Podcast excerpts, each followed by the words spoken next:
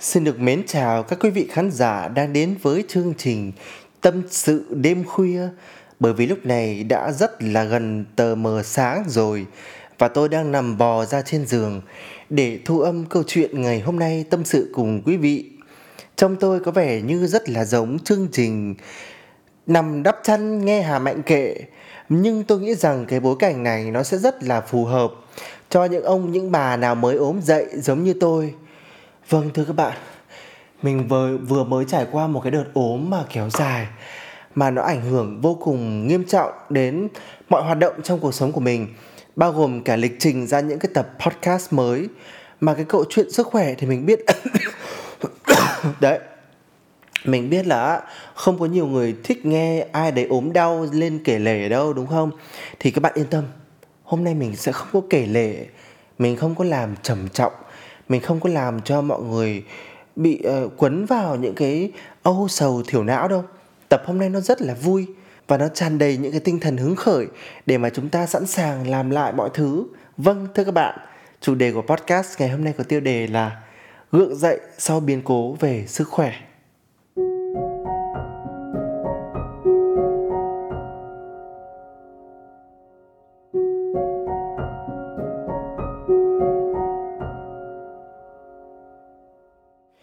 Mặc dù tôi nói là tôi cũng không muốn kể chuyện đâu, nhưng mà bắt đầu cái podcast này xin cho tôi được than vãn một chút xíu về cái tình hình sức khỏe của tôi trong thời gian qua. Chả là có một hôm tôi đăng lên trên story ở trên Instagram về tình hình sức khỏe của tôi, thì sau đấy tôi nhận được vô số tin nhắn, vô số lời hỏi thăm động viên của mọi người, khiến cho tôi rất là cảm động. Và tôi cũng không biết được là hóa ra có nhiều người quan tâm đến sức khỏe của mình đến như vậy. Thực ra là gần đây mình bị dị ứng, và đến buổi tối tầm này các bạn, tầm chuyện đêm muộn này là cơ thể của mình nó lên chi chít những cái nốt đỏ nha, chấm, xong rồi nó nổi mẩn lên, trông nó rất là ghê, và đặc biệt là nó ngứa vô cùng tận các bạn. Thì đấy là dị ứng về đêm. Sau đó khi mà buổi sáng thức dậy á, thì y như rằng là khi mà tia nắng mặt trời đầu tiên vừa ló dạng một phát, cũng là xin thông báo là lúc đấy là nước mũi của mình nó chảy ra. Tóm gọn lại là đêm thì mình bị dị ứng về cơ thể, còn ban ngày là mình bị dị ứng về cái mũi. Trong đời sẽ có những giai đoạn chúng ta rơi xuống đáy về sức khỏe, và ta phải làm gì để đi qua cái đáy đó và gượng dậy bằng cách nào để khiến mình trở thành một con người mạnh mẽ hơn. Và trong chuỗi nội dung podcast làm về chủ đề mất phương hướng trong cuộc sống, thì mình thấy là cái mất phương hướng mà nó trầm trọng nhất và nó khó khăn nhất với tất cả chúng ta chính là mất phương hướng về sức khỏe. Tại vì sao? Tại vì nó sẽ liên đới đến mọi yếu tố khác trong cuộc sống của bạn. Lấy ví dụ, khi mà bạn sức khỏe không tốt thì bạn cũng rất là phân vân, có nên nói với người thân, với gia đình hay không, vì như thế sẽ làm liên lụy đến người thân, họ sẽ bị ảnh hưởng về cảm xúc, mọi người sẽ lo lắng cho mình, thậm chí sẽ mất ăn mất ngủ vì mình này. Rồi thì chúng ta cũng sẽ suy nghĩ về công việc, là ta có nên xin nghỉ việc để tập trung chữa bệnh. Thế nhưng mà nếu mà nghỉ việc thì ta lại không có tiền để mà đi chữa bệnh, oái oăm vô cùng. Tiếp theo, ta có nên tâm sự thổ lộ hết câu chuyện về diễn biến sức khỏe cho người yêu của mình. Đấy là trong trường hợp các bạn đang có người yêu nhé. Còn mình thì không có ai hết, nhưng mà mình cũng luôn tự tưởng tượng là nếu mình có người yêu, và cứ đến tầm 1 giờ sáng hàng ngày mình đang nằm cạnh người yêu thì cơ thể của mình nó đổi sang một cái sắc thái khác, thì chắc là người ta cũng tá hỏa, người ta chạy mất dép, nó sợ vô cùng luôn đó. Thế thì bây giờ chúng ta hãy cùng bình tĩnh lại, hãy cùng hít thở thật sâu và đến với hạng mục nội dung đầu tiên trong podcast ngày hôm nay, về cái chuỗi chu trình chúng ta nên làm gì để gượng dậy sau biến cố về sức khỏe. Thì điều đầu tiên theo mình, chúng ta cần phải trân trọng và lắng nghe cơ thể của mình.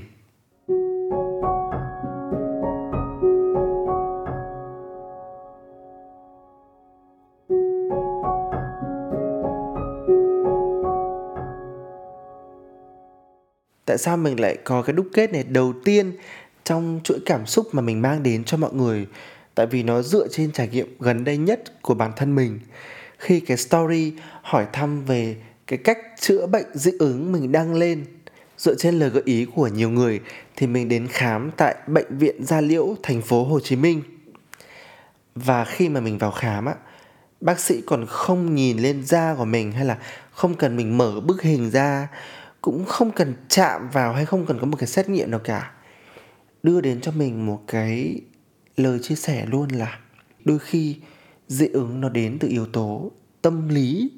Tức là các bạn biết là có thể là bạn đang trải qua những cái sự dày vò về cảm xúc, hay là tự dưng bạn bị mất đi một cái người mà bạn rất là yêu thương trong cuộc sống, nhưng mà bạn vẫn còn đang ngổn ngang vấn vương suy nghĩ về người đó quá nhiều. Hoặc là công việc của bạn trong thời gian này nó quá áp lực đi, ngày nào bạn cũng ăn không ngon, ngủ không yên, trong giấc ngủ bạn vẫn nghĩ về công việc.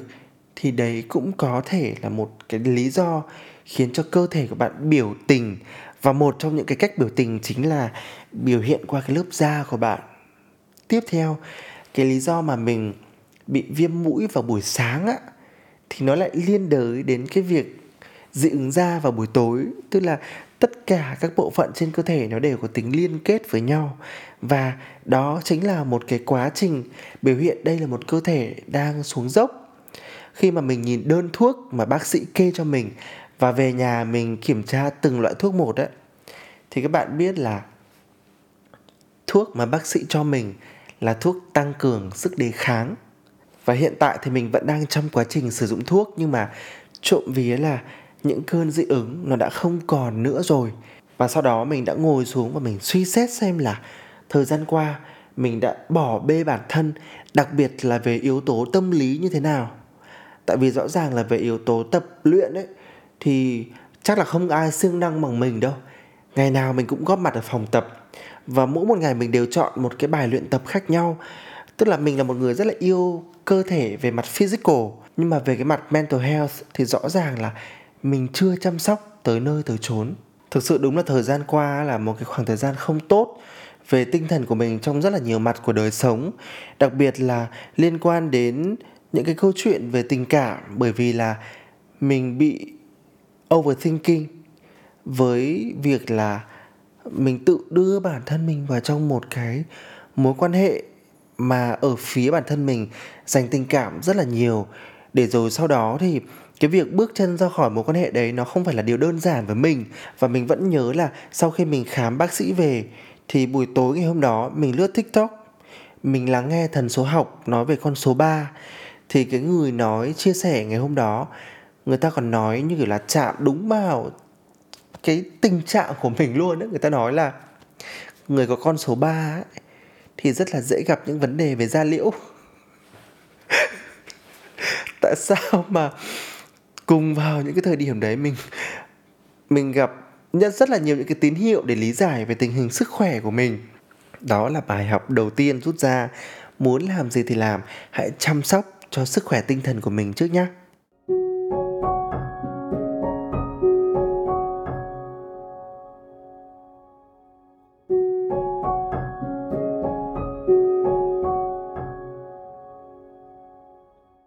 Trong diễn biến tiếp theo của hành trình gượng dậy sau biến cố về sức khỏe, thì mình rất là muốn mang đến một cái lời gợi ý, đó là chúng ta nên tâm sự với một ai đó về những điều mà mình đã và đang phải trải qua. Tại vì sao lại thế thì bây giờ mình sẽ mời các bạn đi ngược lại hành trình vào năm mình 24 tuổi.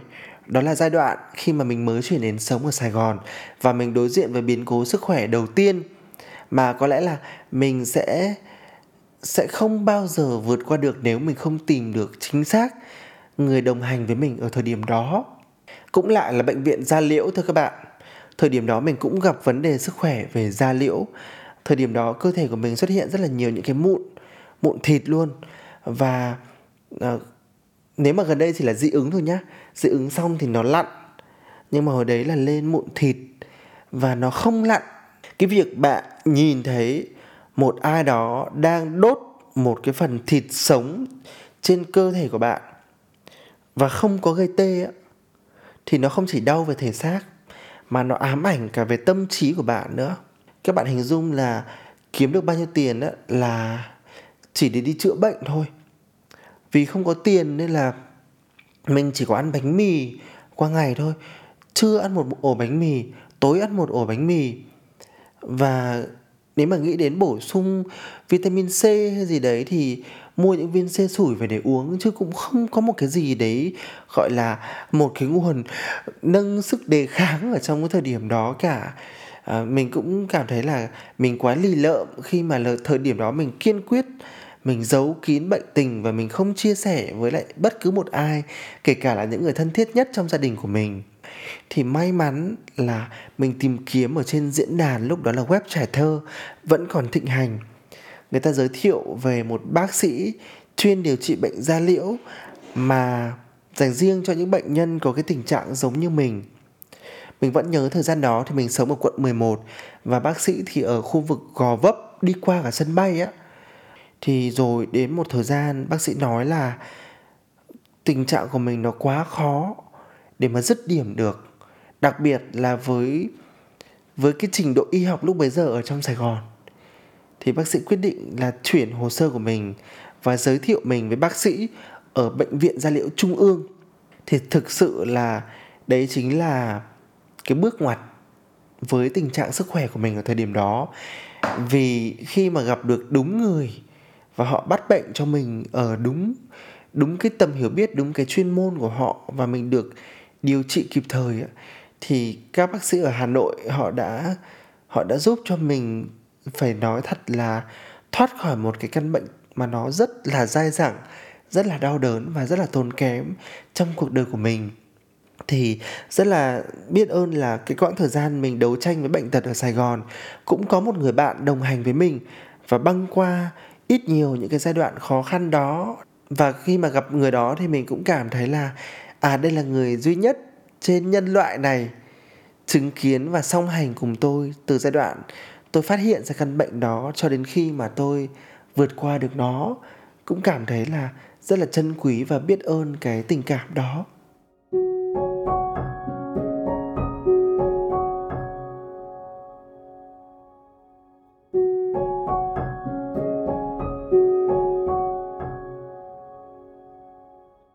Và trong bước thứ 3, mình rất là muốn chia sẻ đến mọi người, đó là chúng ta hãy học cách chấp nhận, đối diện với sự sợ hãi. Sau khi mà trải qua cái biến cố năm 25 tuổi đó, thì trong mình hình thành một cái sự phản xạ là mình rất là sợ những người mặc áo blue trắng. Người ta gọi đấy là hội chứng áo choàng trắng. Nó ám ảnh khi mà Covid ập đến, mình còn không tiêm vaccine được vì mình nhìn thấy bác sĩ là mình bị lên huyết áp. Hay là gần đây khi mà mình lại bị gặp vấn đề về da liễu, mình rất là sợ phải bước chân vào bệnh viện da liễu. Thì nó cũng thêm một cái yếu tố nữa đến từ câu chuyện cá nhân của mình. Đấy là trong những cái ngày tháng mà đấu tranh với bệnh tật ở tuổi 24 á, thì khi mà người ta không có một cái gì để bấu víu vào cả, thì chắc là lúc đấy chúng ta chỉ biết bấu víu vào một thế lực thần linh nào đó sẽ chở che và bao bọc cho chúng ta thôi, đúng không? Thì mỗi một lần mình nằm lên bàn để mà phẫu thuật á, mình thường chắp tay lại và mình nghĩ đến một người em họ của mình. Em ấy mất vào năm 16 tuổi và em ấy mất trước đó một vài tháng thôi. Vì em ấy có một khối u và đó là khối u ác. Khi mà cậu ấy qua đời thì để lại rất là nhiều đau đớn cho tất cả mọi người trong đại gia đình.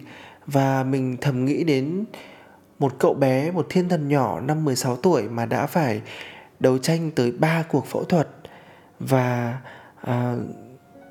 dừng lại sự sống của mình. Thì ngay trước đó là một cái diễn biến tâm lý như vậy. Sau đó thì đến giai đoạn mình cũng gặp phải những cái u nhọt đó và nó cứ tái đi tái lại. Thì nó khiến cho mình thực sự là mình chỉ mong là mình có được một chút sức mạnh, một chút cái niềm tin nào đó để mình sẽ vượt qua được những ngày tháng này.